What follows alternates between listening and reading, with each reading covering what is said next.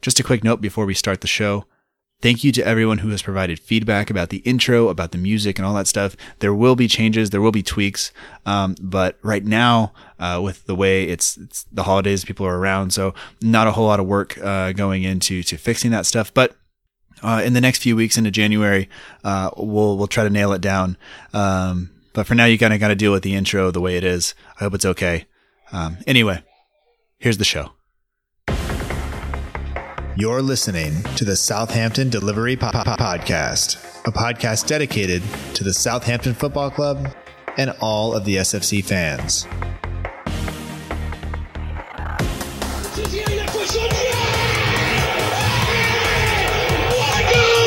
I'm really happy to be here. It's a pleasure for me. Fonte with a scooping header and it's 2 I would like uh, to make the most of with this opportunity is Abil. It's infield to Mane, 25 yards out. Lovely ball for Pellè. Onside, 1 0. Boufal shot!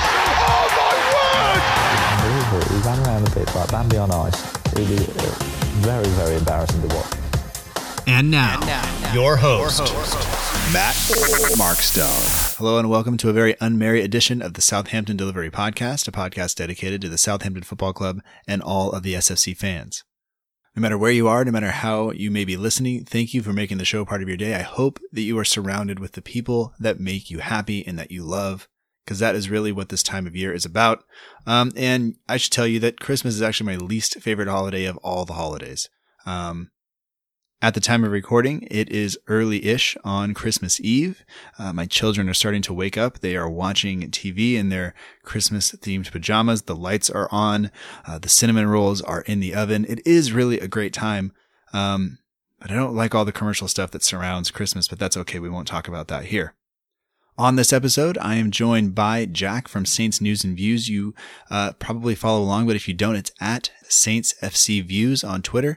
Uh, you should be sure to follow along, and, and I'll let Jack explain exactly what that is uh, when I speak to him. But um, you may notice this is a day early.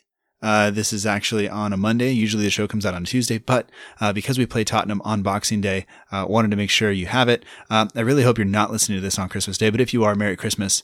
Um, I will also be listening to podcasts on Christmas Day because that is just what I do. But Jack and I are going to talk about all kinds of things. We talked immediately after uh, the Huddersfield match on Saturday, so it is not necessarily the happiest thing that ever has, happened. Um, but hopefully we don't kill all of your Christmas joy. Uh, but if we do, uh, you'll know how my kids feel. So here's my conversation with Jack from Saints News and Views.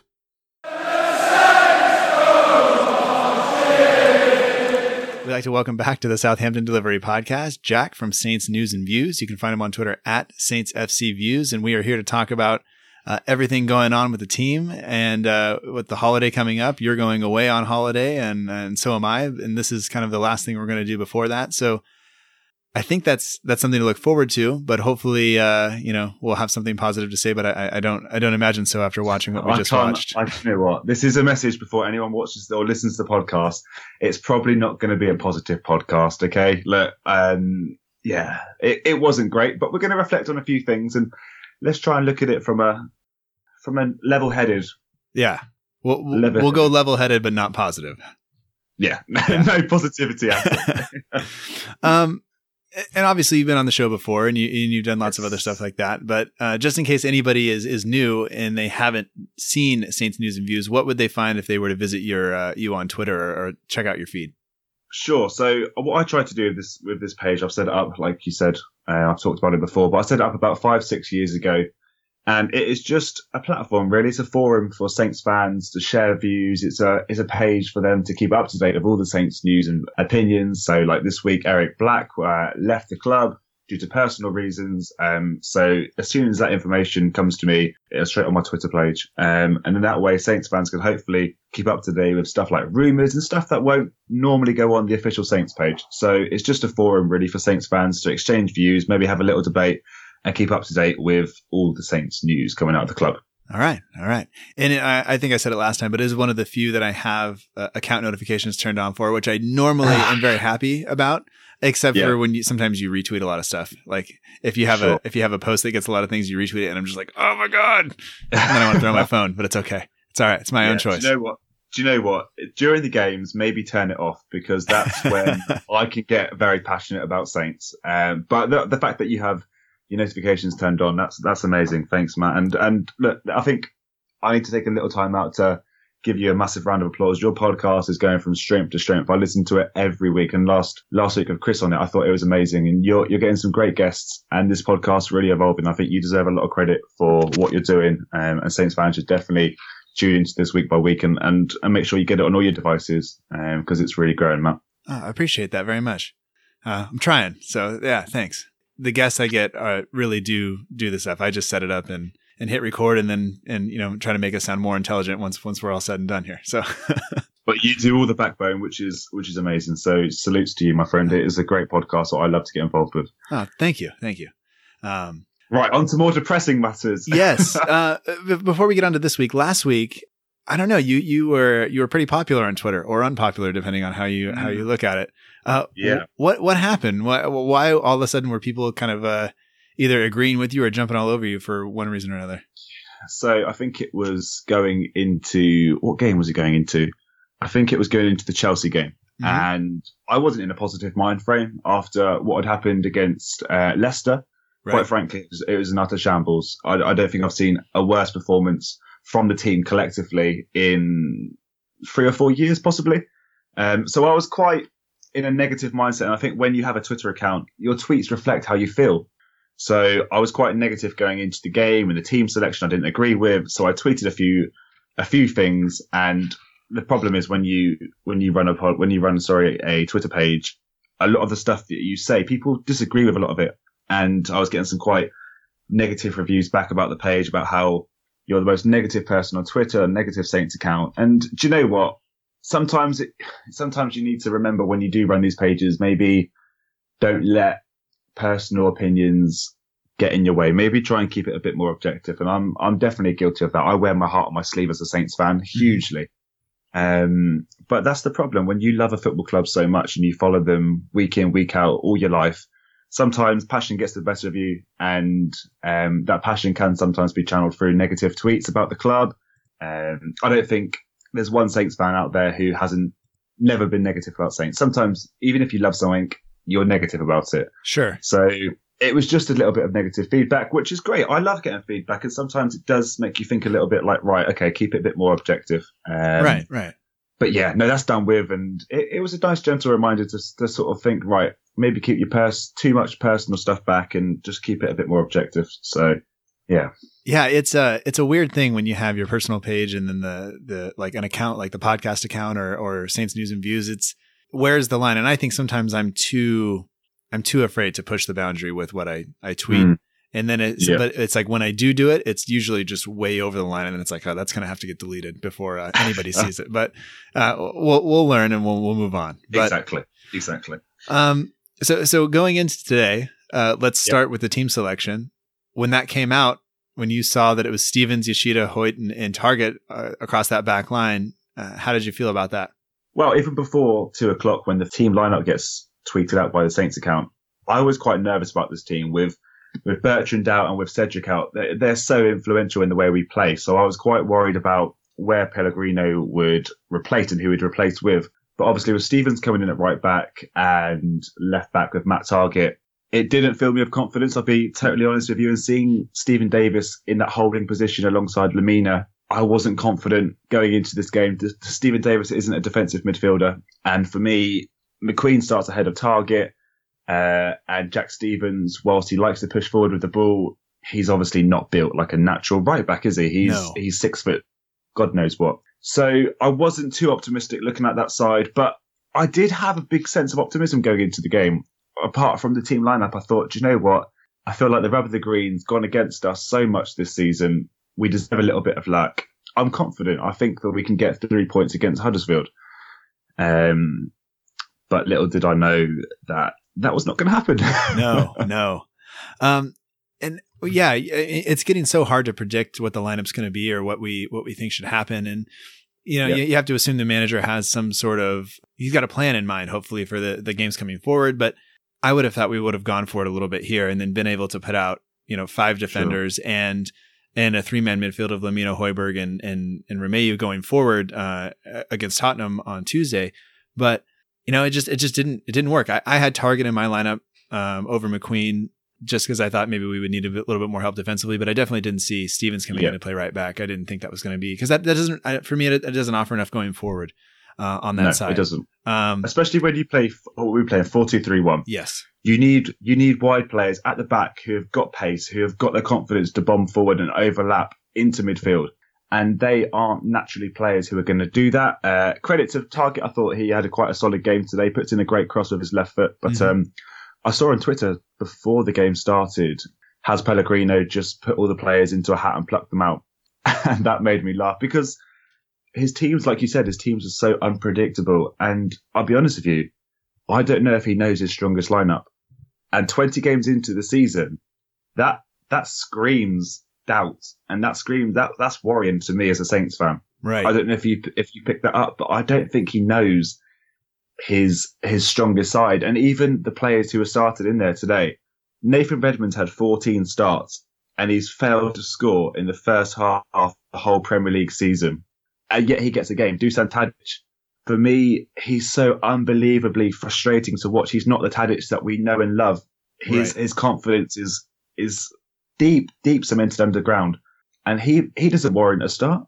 He, him and Redmond, Redmond, fair play to him. Second half, he, he picked himself up and he was a little bit more influential. But these attacking players and, and the players that are playing for Southampton at the moment, they're not playing well. And regardless of what system Pellegrino plays, I think the players have a big responsibility towards our downfall this season. I think they need to take a long, hard look at themselves and really reflect and think, have I justified a place to start? And out of the starting 11 today, I can maybe pick two players, three players who justify to start in week out, week, week in, week out. And one of them is Fraser Forster, who's turned his around and made some great saves for us recently. Mm-hmm. One of them is Charlie Austin, who sadly limped off today with a hamstring injury. He's been on fire. And the only other player I think questionably warrants a start in that team lineup is Ryan Bertrand if he's if he's fit. Apart mm-hmm. from that, there's not many players in there that warrant a start. Right. And these players, I think, need to have a long, hard look at themselves. But whilst I've got my opinions on the manager, for me, what can a manager do when you're making so many basic defensive mistakes week in, week out? Yosh- like Yoshida and Stevens today, how did their striker get in between them? Charlie Austin, he's on fire, but how can he not finish a simple chance right in front of goal to make the game 2 0, and that's three points in the bag. Right. I feel a little bit sorry for Pellegrino. Whilst I have my doubts on him, these players need to have a long, hard look at themselves and think, have I performed to the best of my ability this season? And I don't think any of them can hold their heads up and say they have. Yeah. And it, like you said, we, we definitely have some issues with the manager. And I am, I've been in the give him more time camp for a long time, but it's it's been long enough at this point. You know, like you said, we just don't see the improvement in the in the players. You don't have you don't have players anywhere in this team that are that ha- look like they've improved drastically from last year, or have really come out of their shell. Um, and we get we did see that a little bit last year under under Puel, where at least there were some players who were getting a lot better and getting chances, and we just don't seem to be defensively solid this season. Uh, we don't really offer anything going forward. But like you said, some of that's on the players too. Like if, if Austin puts that chance away, after Redmond does all that work when we've been on him for a long time to, to do something and he finally does it. And then Austin puts it wide instead of just killing the game off at two nothing. Uh, and then, you know, chance eventually here, here we come and, and Huddersfield are able to tie it. And, you know, we, we have taken now 20 points from our last 20 matches at home. That's, that's four wins all season, Matt. Yeah. Four wins. And let that into you. That's dreadful you can't look at it any other way but being dreadful. But for me, whilst I've said I have my doubts on Pellegrino, I always try and look beyond that matter.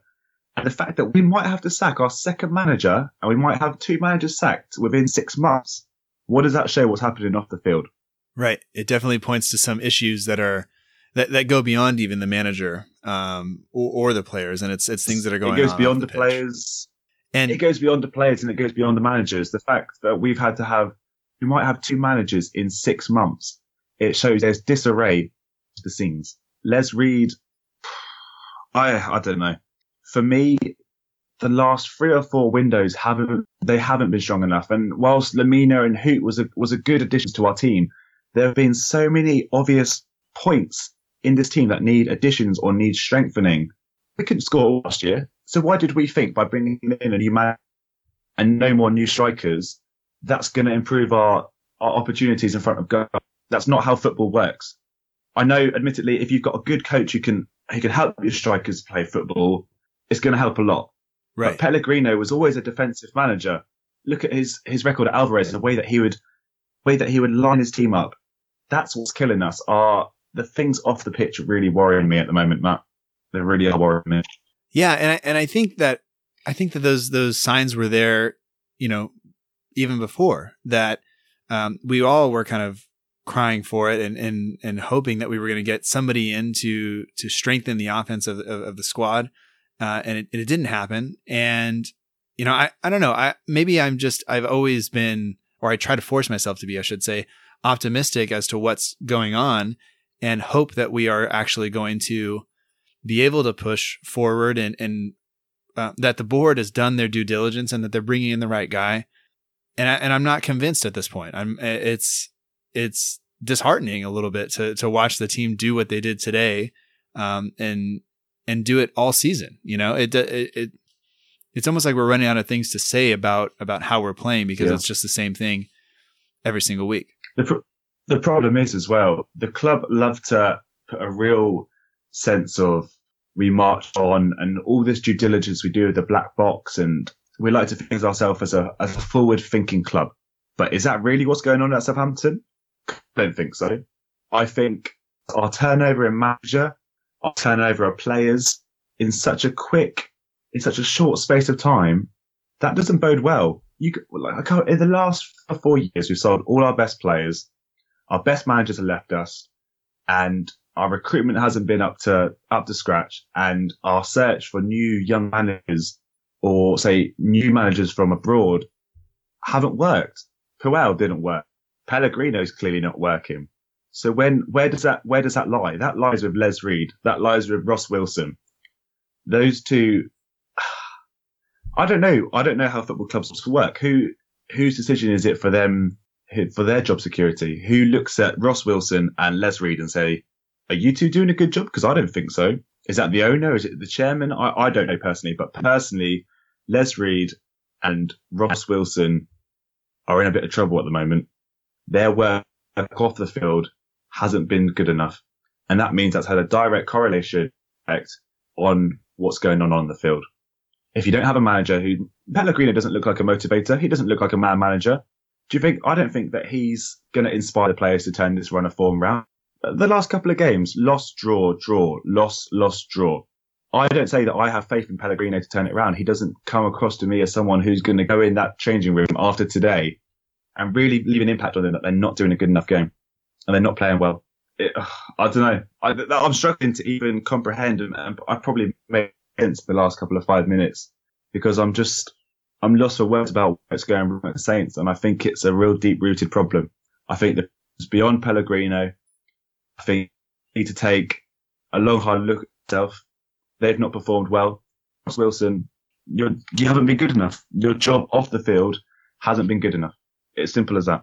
Yeah, I think it's really, really easy to look at the manager and, put the blame there. Uh, and, and the next step is to is to look on the field because that's what we see. We pay to go see, or I get up to watch. I don't get up to watch Les Reed work. You know, I, I get up to No. watch uh, the team perform on the field, and when that doesn't happen, it frustrates me. But that is, like you said, it's not the root of the problem. I think the problems lie elsewhere, and not that the, not that the, all the players are playing well and doing uh, maybe an adequate job on their behalf, but sometimes I'm not sure that it's just the players on the field that are, that are the issue, or it's just the manager. I think it's a it's a combination uh, of a lot of things, and a lot of those things are going on behind the scenes. And um, you know, they they they brought in uh, people down to to Staplewood and try to you know show them what's going on and, and try to kind of build build this keep this thing built up the way they have they have it in the past. But I think the truth is is maybe we were ahead in that kind of scouting um, idea or the way we were going about it, but everybody else is caught up. And a lot of people have caught up and passed us. And we, if we don't figure out what's going on, uh, I think we're going to see more of what we're seeing now, where we're just not quite good enough to to do it. And Chris and I last week were talking about if you look at some of the teams that are slightly above us or even below us, we wouldn't necessarily trade squads on paper with any of those of, the, of those teams. But no. I think that if you asked some of those other, you know, people who watch those teams the week in and week out, they would say the same thing because maybe we don't have a ton of household names. We have we have Van Dijk, we have. Uh, you know, Charlie Austin, people might say, oh, we'll take him, or Fraser Forster plays for the England team. Like, oh, maybe, maybe. But really, we have a lot of guys who most people haven't heard of. And, yeah. and I think that's going to be more and more of a, uh, a commonality as you look across across the uh, the teams that are that are where we are in the table. Um, and I think that's maybe just a change in, in how things are, are, are going in terms of, of, of scouting in the Premier League. And I think that's I think we're starting to fall behind a little bit. I don't I don't know if it, that makes sense or not. For me, when team, I'm watching individuals play. I'm not watching a team play. I'm watching a bunch of individuals. There's no lost that togetherness that we had two or three years ago. That, that's completely gone. I feel like that that there's a there's a massive massive separation between where we were two or three years ago to where we are now. We've lost a lot of things. We lost our best strikers. We've lost people off the field. Mitchell, who went to Tottenham, huge loss for us. And there's little fragmented bits at Southampton that don't bode well going forward. And I think it may be a little bit of a in time for Saints there's there's little parts that really concern me about what's going on at the club, from starting from recruitment all the way through to management with the team. And I think it's a bit it's a it's, it's a worrying time. We seriously need to. Uh, I don't know. I think there's there's worrying times ahead, and I'll be brutally honest with you, Matt. Brace yourself because I think we're in for a relegation fight in 2018. I think 2018. I think 2018 is going to be a year where Saints are fighting for their place in the Premier League. And I hope to God I'm wrong. I hope that I can look back on this come the end of the season and be totally wrong. But I think we're in a relegation scrap. Yeah, and it's it's hard it's hard for me to to think that where we were when I started watching the team uh, under Pochettino and then under Koeman and that we're here just now, like that soon. And yeah. it's uh it's, it's, it's funny how football can turn 180 degrees. Saints Saints used to be so exciting to watch. We were talking about Champions League and, and Europa League, and now within a couple of years we're talking about relegation. Mm-hmm. Where do you think it's gone wrong you, from your perspective? Well, like you pointed out, I definitely think it is. It, it's behind the scenes. It, it is the recruitment. It is the fact that I think everybody else is caught up to where we were you know, maybe it's a symptom. Uh, the managers we hired, the last two managers, maybe that's a symptom of of not wanting to deal with a with a personality like Koeman uh, again. And and I know other people have put that idea out there that I don't want to say he's a yes man, but Pellegrino definitely is not challenging um, anyone. I think he would be no. he would be one to to back down from almost any kind of verbal altercation. That's just based off what I've seen in in, in press conferences and uh, when you hear him talk. Uh, and he doesn't, like you said, he just doesn't look like that kind of dominant uh, no. personality, and and that's fine. But then you have to have something else that gets people motivated or gets gets your point across to whoever it is that you are are are talking to, and it, it's quite clear that he. I don't think he's in charge of, of, who's coming in and out of the of the transfer window. Um, yeah. He doesn't seem like he has control of, of, the Van Dijk situation, and, and that stuff is worrying because that means maybe he's not getting the support from above that he needs. The the the, the backroom stuff just isn't getting done like it should be. No, he doesn't have control over Van Dijk. That that situation's gone on for far too long now, far too long. And I, I know Saints have a history. If you look at Morgan Schneiderlin of holding players who don't want to go away. We sold a lot of players, and ever since Morgan Schneiderlin, when a player wants away, we've held on to them for a season or one more window, purely out of out of I don't know what the word. It's almost use. out of spite, you know. Out of spite, yeah the fact that, oh, do you know what? We're going to be bullied over. We're going to put the PR thing up. We're not going to be walked over by the big teams. But been the same player he was last year. His head is well beyond Saints. He he is well out of Saints. He has no future, no no commitment towards Saints. He is either in Manchester City or Liverpool. And and from what I'm hearing, think he won't be here for much longer. You give it a couple of weeks, I think he'll be gone. But it's like I'm saying, Pellegrino doesn't have control over that. You only have to look at today and, and his excuse was we're just going to arrest him. A centre back of Virgil van Dijk's quality doesn't need to be rested.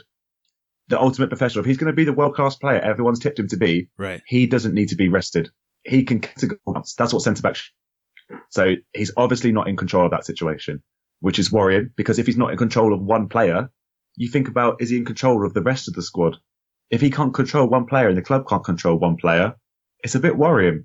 Yeah, and it and it, sometimes when I think about it, you think about you know if players see the way that we've treated Van Dijk, not and I'm not absolving Van Dijk of any of any blame here, but players look at how players like uh, or how we've treated players like Schneiderlin, like Mane, like Wanyama, like Van Dijk. Is that going to stop players of that quality wanting to come to the club if they know if they know that they are essentially bigger than us, but they just need to be put in the shop window and all of a sudden they realize that they just can't pass through us like they used to be able to does that stop them from coming in in the first place and and what do we want do we want players to come in that are that good that we know are passing through is that okay with us or would we rather not even touch those guys and and bring in players that maybe we don't that we don't know you know that they maybe Yes. don't have the quality It's hard, isn't it? I think for the last couple of years, I would have said to you, I am more than happy for these young players of Wanyama, Mane's class and, and potential to come in, stay with us for a couple of years and then go on. Because we're never going to compete with the big teams and to have them at our club two or three years is going to give us a huge chance to push forward.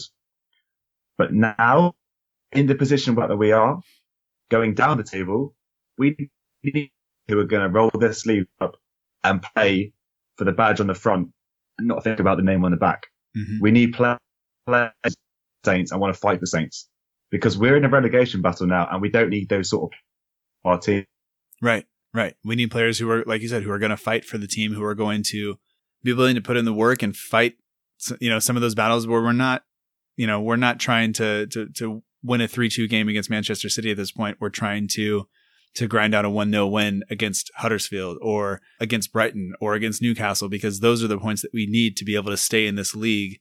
Otherwise, you know, the championship looks a lot different. Uh, just in terms of of Does. what I've seen you know they, they've put some games on espn here in the states uh, recently and that game just looks different. It doesn't it does it's not quite the same. There's something different about it. It looks a little bit more rough and tumble. It looks a little bit uh, more open.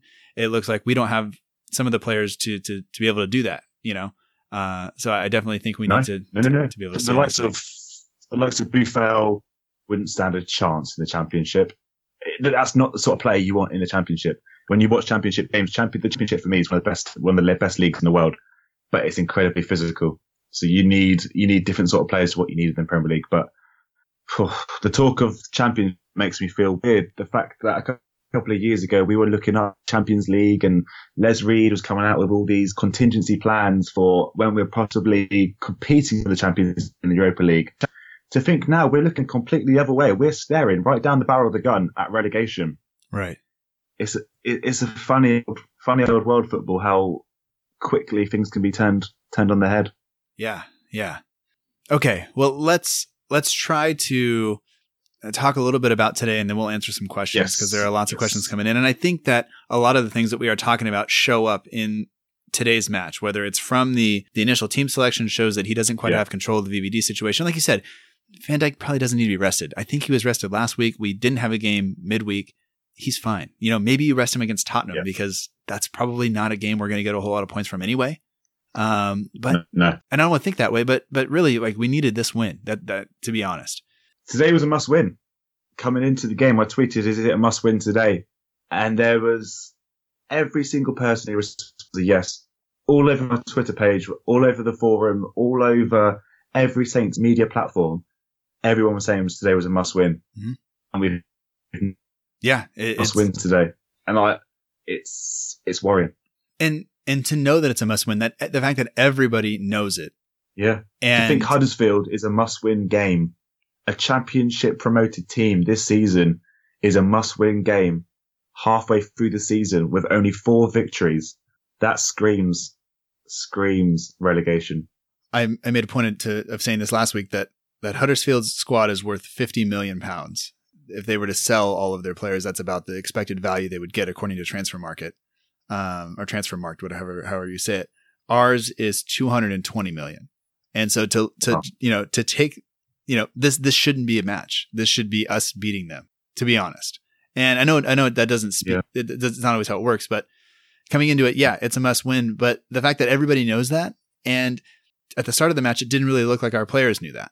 You know, the those first kind of ten minutes were not great uh, from us. That Huddersfield seemed to be on the front foot, and, and granted, we turned it around, uh, but there were some moments of worry at the beginning when uh, Yoshida is swinging and missing at balls in the box, trying to clear it, and Forster's finally getting there and, and falling on top of it and stuff like that. You got Tadic falling over every time he gets touched.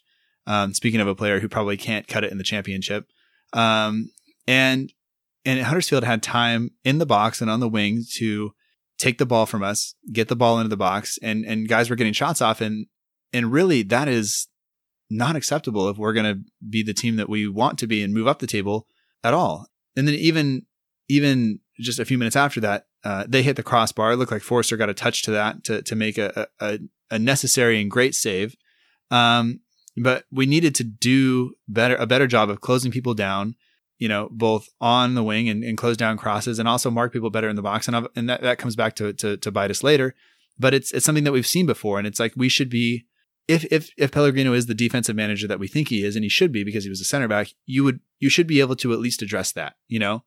Um, Yep. every time you get a manager into a, a, a new club, one of the first things they're able to do is solidify the defense. That's like job number one. And we haven't done that. Yeah, We've- you build from the back. Oh my God. I'm so frustrated. the thing is, Matt, it's just every single game I've watched this season, there's been so many elements from the games throughout the season preparing. There's there's so many things that we can't make basic like ten yard passes, Uh-huh. or we not tight enough to our players, or we can't convert the most simplest of chances. You see them knocking for fun on the. tr- The worrying thing is, I've not seen enough from Pellegrino and the Don't worry, we're working on it on the training ground because they're not showing that in the game. I don't. I'd love to know what they're working on in the training ground because I've not seen any glimpse of it the last couple of games, the last five or six games. I've not seen a glimpse of what they've worked on in the training ground. We Right. waste chance numerous occasions. And for instance, today when Huddersfield when Huddersfield scored, the, biggest player on the pitch couldn't communicate to say who was picking him up. It's the most basic thing as a defender to talk and couldn't do it.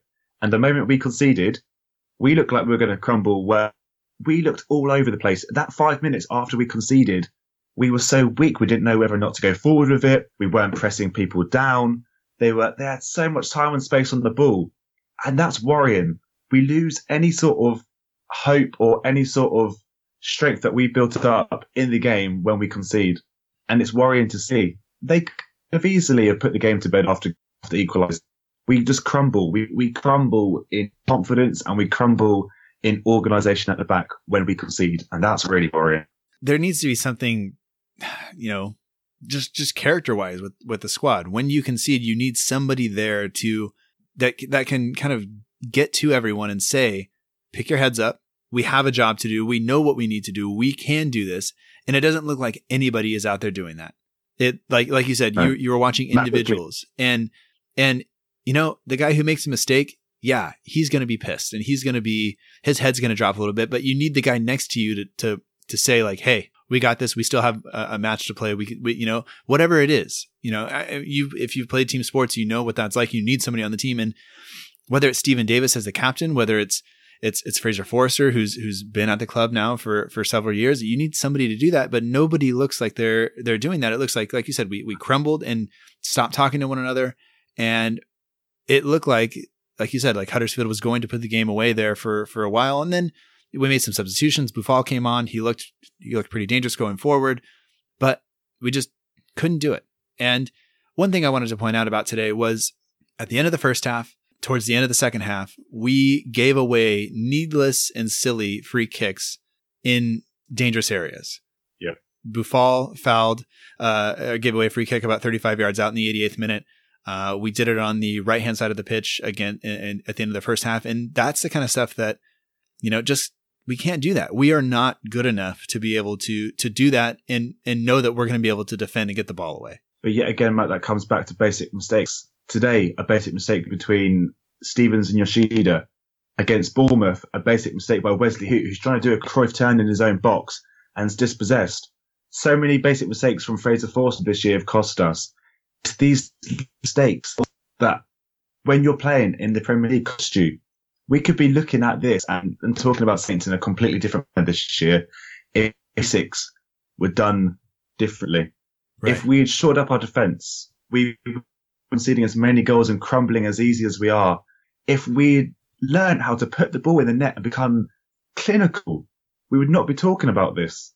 It's simple little things that I think a good manager change cost us. Yeah. And and do you know what? Whilst we are making these little mistakes, I think an element of luck comes into it as well. We have not had any luck this year. right. The the, the rub of the green, it for me, it's not a massive thing in football. You have to obviously it's all about your performance, it's about the side you have. But sometimes a little bit of luck helps.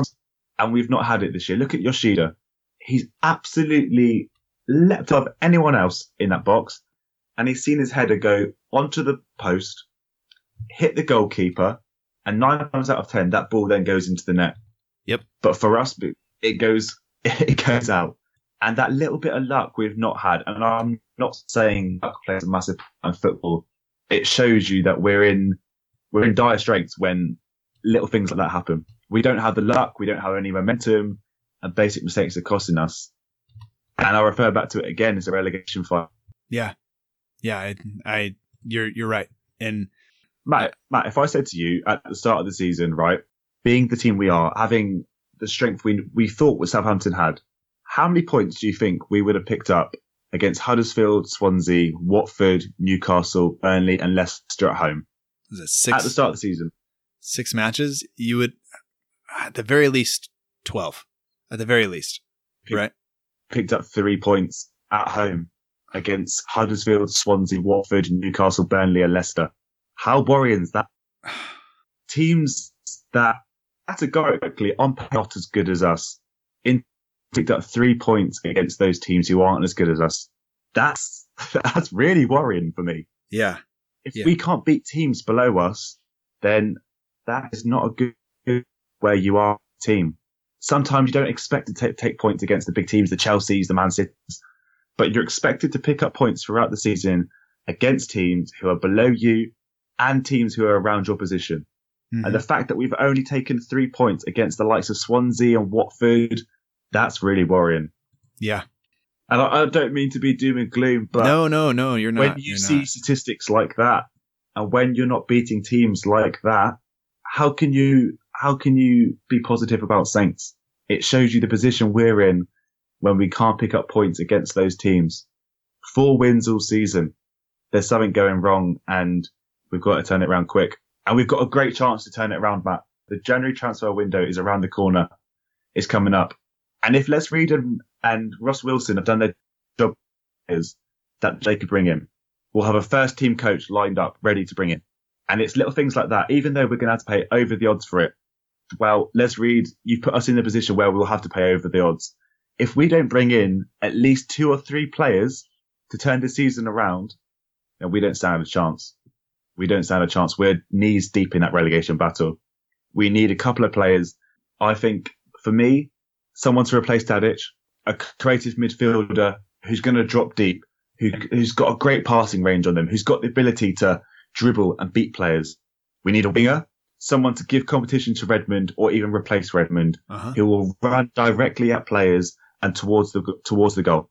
We need a striker. We need a striker who I think we we're grateful, but he's injured. He's got a hamstring injury Yeah. And all too much, all too often. How how long is he going to be out for? Do we need to replace him? Yeah. We have a massive chance in January to turn this season around, and if we have to play over the odds, that's nothing to what we'll lose financially getting relegated to the championship.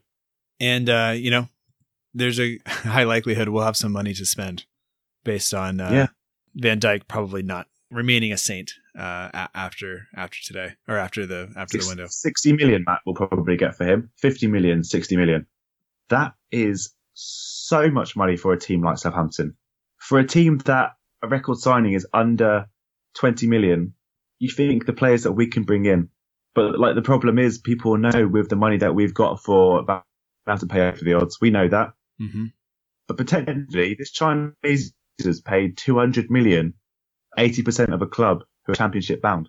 Yeah. And if he, if he's a businessman, if he's a good businessman, he knows short term he's going to have to plow some money in and invest in this team to get any sort of reward in the long term future. So I pray and hope that we invest in January and we add a couple of players to turn this team around. But do you have confidence in Pellegrino to spend 60 million on players? No, no, no. I, I, um, I, I was, I was thinking about this a little bit during the match. And when you look at where some of those players came from before, they were coming from kind of unknown. The Dutch league's not unknown, but it's definitely not one of the, you know, kind of the big five leagues. And so Koeman had some, some connections there, or uh, whether we had scouts or whatever it is, we were able to kind of pluck the gems out of there, and that money that we were able to spend on there, even though it wasn't a record uh, record signings for us, go, that money going into a team in that league meant that that was a ton of money for them, and they were willing to part with those players. And I think even if kind of the players that we're looking at, it seems like we're linked with some people in uh, in the Spanish league and in La Liga, and that money just doesn't quite go as far, I don't think. And so I think that we're going to have a, a, tougher time getting the players that we really need. And I'm not sure that like that Les Reed is going to be willing to to to spend the money or that the owners are going to be willing to spend the cash. So it's it's I don't know. It, it's it's worrisome, and I I, I I'm not sure what's going to happen with this. But the, the thing is, Matt, even if you do bring a new manager in, you've got a new personnel at the realm who doesn't know the team that well. And I think, if anything, you're back to to square one. Whilst a new manager sometimes does inject his ideas and his philosophies in, it's worrying because any manager that comes in, he's got to make an instant impact. And that's hard as a manager. Right. You think how many, I think we'll bring in another foreign manager because there's not the likes of Sam Allardyce and Alan Pardew who are bound to get you at least stay in Premier League. They're gone. They're off the, they're off the market. So any manager we bring in is going to be a foreign manager. And that manager needs to come in and be able to not only change what's going on at the back and be able to make us start scoring again. But he needs to get to know the coaches. That's a huge task. So if anything, does sacking him halfway through the season make sense? There's so many reasons for and against it. Right. But do you know what? I do, Les Reed. Whilst I've criticised him, he's he's got a hard job. He's got a very hard job. He's got hard decisions to make of him. Right. Very hard. And and similar, yeah, yeah. He for sure. He is. He's going to be criticized either way. Um. Yeah. But but I think at this point, the number of people defending him and his choices and his actions over the past, say, three windows are dwindling. And as long as you hmm. have people being able to argue both sides in a relatively intelligent manner, then fine, the argument can be made and, maybe he's doing the right thing. But right now, I think that people are losing losing faith in what he's being able to do at the club. And I think that's that's worrisome. And I think we've answered Saint J, who is at irrelevant underscore T underscore X's question, which is why are we so um, poor? We'll call it. I, I, think we've kind of dealt with that. But let's, but unless there's anything else that you'd like to point out about the game, let's move on to some some questions because we have plenty of them. Yes, let's go to the questions. Let's answer some questions. Okay, all right. Um, Stephen Brandt, who is at Yellow Card SBC. He runs a podcast called uh, the Yellow Card Podcast. He says, "Will VVD go to LFC?" We're just going to say that and then not answer it. And Chris Hughes uh, from Saints Marching says, assuming we struggle to get more than two points against Spurs and United collectively, do you think Pellegrino will still be employed come the turn of the year? What do you think? Do you think he'll still be around uh, come come January? My honest answer is I don't know. I, I don't know if Cortese was still in charge at Saints, he'd he'd have his bags packed and Pellegrino would be long gone. But with Les Reed in chance, Saints don't necessarily have a history of him. But for me, I've got a sneaky suspicion he might go. I've got the smallest little bit of me is saying that he, he's going to go because St Mary's is a toxic place. I couldn't make it today. I couldn't actually be at the ground, but from literally watching the stream, the negativity and the booing surrounding the players in the stadium, any human being will pick up on that. And Les Reed, who whose job it is to pick up on that, I think I've got a feeling that he necessarily won't give Pellegrino much more time if he can't turn this around. If there's not a drastic run of form where we pick up points in the early new year, I think he could be gone by February. Um, there was one instance where Redmond had the ball he ran forward, um, was closed down by Yes. like three people, brought the ball back, and everybody's booing, you know? And he kind of throws his arms up in the air. He hits this garbage diagonal ball, gives the ball away straight away. And you can just see the frustration. Um, It's it's toxic, Matt. It's absolutely toxic. And Redmond, he hasn't put in the performances I expected, so he's become a scapegoat. Saints fans love a scapegoat, and Nathan Redmond taking a lot of slack from the Saints fans. Deservedly, yes, he hasn't been good enough. Simple as that. He's not been the player we know he can be. But it just shows you that the fans are jumping on our own players. What does that say about the club? That your own fans are jumping on your own player because he's not running forward with the ball, that he's turned around. That's that's toxic. That is really toxic, and that tells you a lot about where the club is at the moment. mhm. You, you kind of spoke to this before, but Christian Candler, who's at Candlerability, asks if you were Les Reed, what would your January plan be? So you mentioned you might spend some money on a striker, and an attacking midfielder. Um, anywhere else that you would be looking to address? If I was Les Reed in January, I would put my hands in my pockets. I'll be going to the new Chinese owner and desperately pleading with him to add funds on top of the money that we get from Virgil van Dijk. Because the money you lose in the championship is ridiculous. This team does not deserve to be in the championship. And if we don't buy a few players in January, I think that's where we're heading. So if I was Les Reed, I'll be looking to bring in a couple of attacking players. A centre attacking midfielder for Tadic, someone who's direct and quick and pacey on the left or the right on one of the wings, and a target man up front. Uh, I think there are areas that we also need to add to, but I don't think they're as important. I think long term, I'd look to bring in a, a replacement for Fraser Forster, and I'd also like another midfielder. But at this moment, our issue is going forward. We need a couple of attacking players, Matt, or we're going to continue to not score and not put chances away Mhm. and ultimately not be able to beat teams. Yeah, and it looked like the press conference after I'm seeing some some things on online that Austin's going to be out at least three weeks. So I mean that there's a lot of games between now and when he comes back that we're going to need to find some goals, and our only two strikers then uh, on the first team uh, are are Long and Gabbiadini, neither of which have neither of whom have scored uh, recently. No, it's that that when Charlie Austin limped off today, I was gutted. Yeah. He he genuinely looks like, and I love what Charlie Austin is his confidence. He goes into every single game thinking he can score, and I love that about a player. I absolutely love that about a player. You look at Gabbiadini, you look at Shane Long. How confident are you that they're going to score? I'm not. no, Shane Long is not a natural born goal scorer. He's got so many great attributes that make him a good striker, but he's not a goal scorer. right? Gabbiadini can score goals. He's proved that to us. When he came in from Italy, the first month or so, he scored for fun. But he's in a spot now where he needs to dig deep and show some sort of depth to his game where he can, he's been on a bad run, but he can turn it around. But when I look at him, I don't see the confidence that he can do that. He doesn't have the hunger. He doesn't have the intensity or the aggression that Charlie Austin plays with. And I can't see them scoring many goals the rest of the season if Charlie Austin, Charlie Austin's not up front for us. Right. But right. it begs the question, Matt, why is Charlie Austin not started from, from day one? What was it that Pellegrino didn't like that he didn't get a run of games for the first 10 or so games? Right. What was it? And it's, it's, I'm so confused. I don't know what you think it is. I I mean, I don't know. Maybe it was maybe it was just I don't know. I think that's a good question. I tend to doubt Charlie Austin's fitness from time to time and I kind of assume always that if he's not starting it's because of that. That's the reason.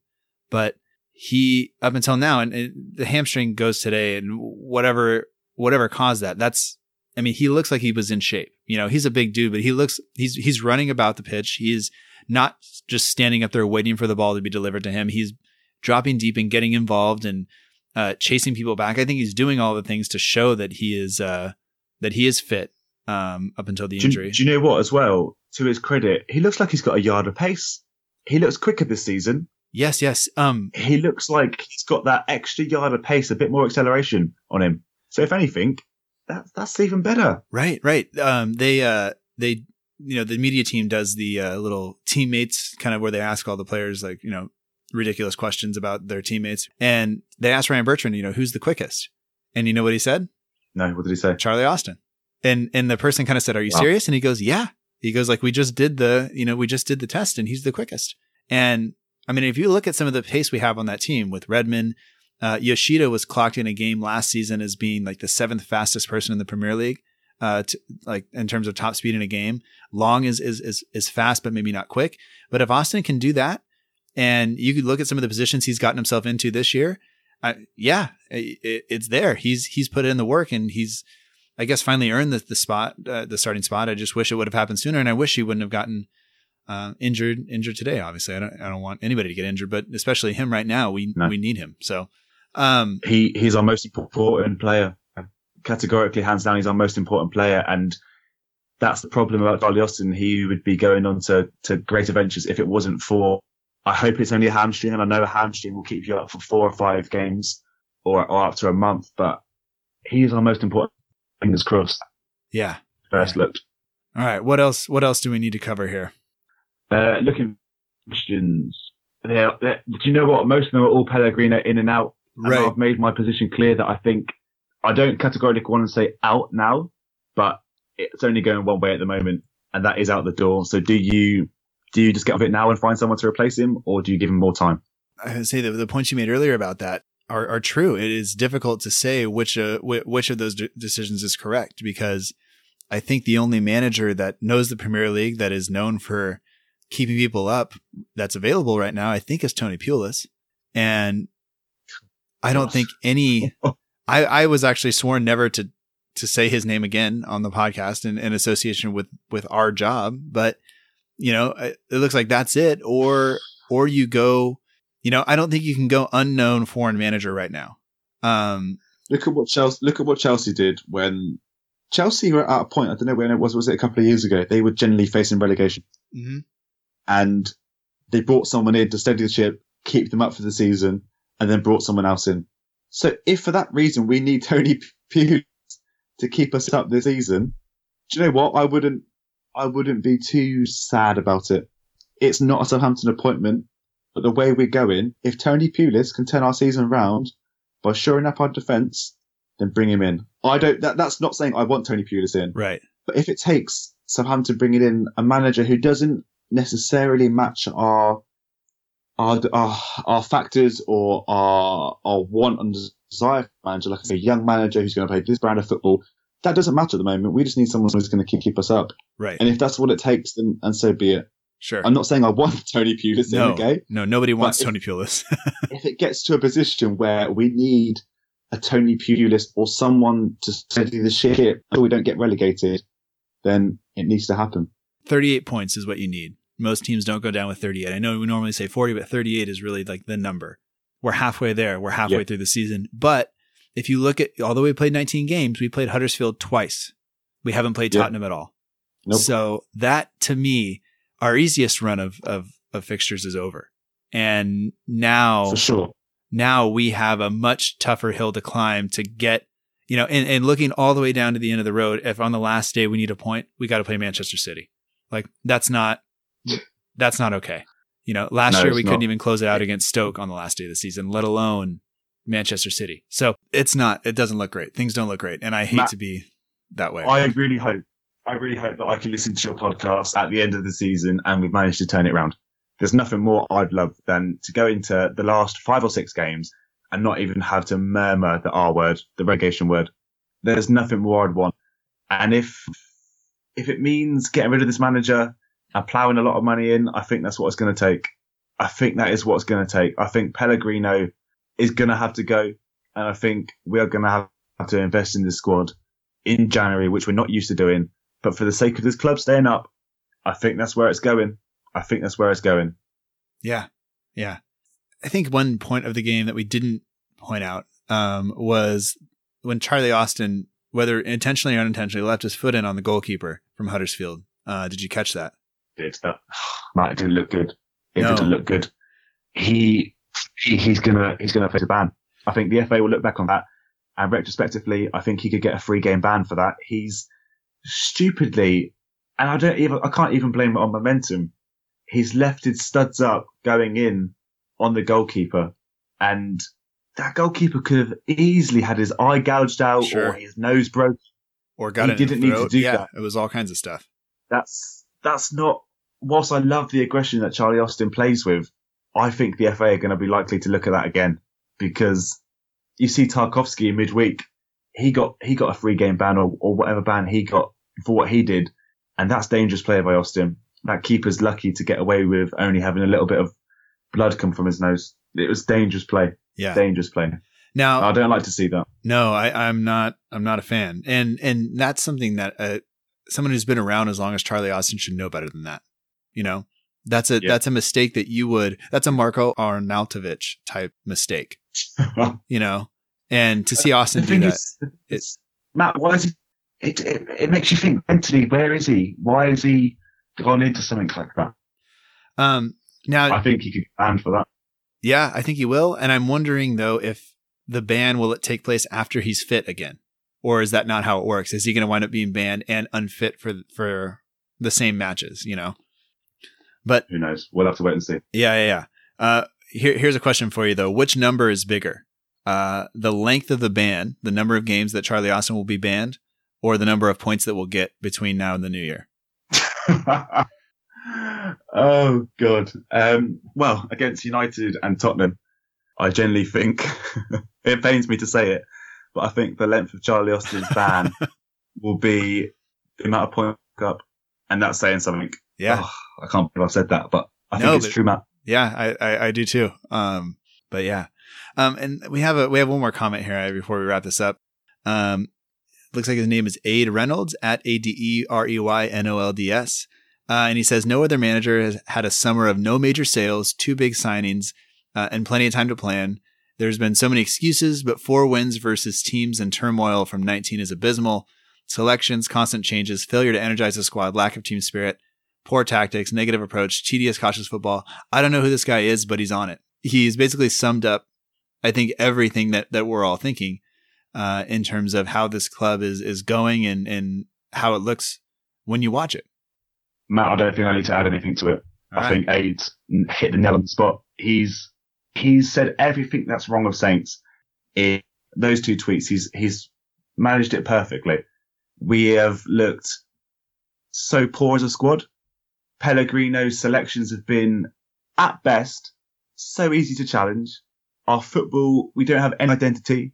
We look worse at the back than what we did under Puel. We still can't score. And he's had a whole summer window to get to know the players, bring in players he wants. Yeah. And it's it's just not happening. It's not happening. And the scary thing for me is that there's no signs to say this is going to improve. Even if there was this, the glimpse of, of hope that he has, his team look more resolute at the, ball, we started scoring from more positions, then I'd be like, right, the amount of turnover had managers has been ridiculous. Mhm. Let's put a bit of faith in him. But I've not seen enough to keep him at the team. I've not seen enough for Pellegrino to warrant keeping his job at Southampton. Mhm. And whilst there are other issues with the team and the team not performing to their, their ability and issues going on off the field, I see Pellegrino turning it. I really can't. Well, uh, Jack, I think I think that is bringing us towards the end of this. And although none of this is particularly positive, I think uh, we can all look forward to spending some time with our, our families uh, and and our friends, and kind of just uh, being around them and, and kind of enjoying that. And uh, you know, I wish you all the best uh, over the holiday and um, safe travels. And uh, thank you for for coming on the show, and I, I, I appreciate it. No, thank you. And I apologize to any fan listening to this it wasn't the most positive podcast. it probably wasn't the most positive uh, episode to tune into with the ongoings at Saints. But I think sometimes you need to put football to one side. And whilst we get so involved in football, it is a great time at the moment. It's Christmas. So I wish everyone a very Merry Christmas. Yourself and all the Saints fans a very Merry Christmas. Go and scoff yourself with too many mince pies and, and heroes and celebrations and spend time with the family, enjoy time with them. And um, my thoughts go out to a Saints fan called Mark Taylor. Um, you can find him on Twitter at Saint underscore Mark underscore two one one, who's currently fighting cancer. And when you read his his tweets that he's going through, it puts a lot in perspective. So whilst there are issues at Southampton Football Club, it shows you that there is far more to life than football. So if everyone could give him some encouragement, because I know that he's not going through the best of times at the moment, that would be great. Um, and I think this is the sort of thing where every Saints fan should come together and and help. And it, it puts things in perspective. So everyone have a great Christmas with your family, with your friends. This is just one more reminder that that football is much more than just what happens on the pitch. There are, you know, people that are brought together for around the club that can support each other going uh, outside of this, you know, and whether we agree or disagree on tactics and everything else, you know, there are people there that need our support and, and that's really what, what this is about. So, um, yeah, best of luck to, to Mark and, and well wishes over the, over the holidays and, and in your fight against cancer. And, and like you said, it does definitely put that in perspective as to, to what's really going on here. Exactly. Have a good Christmas, everyone. You too, Jack. Thank you.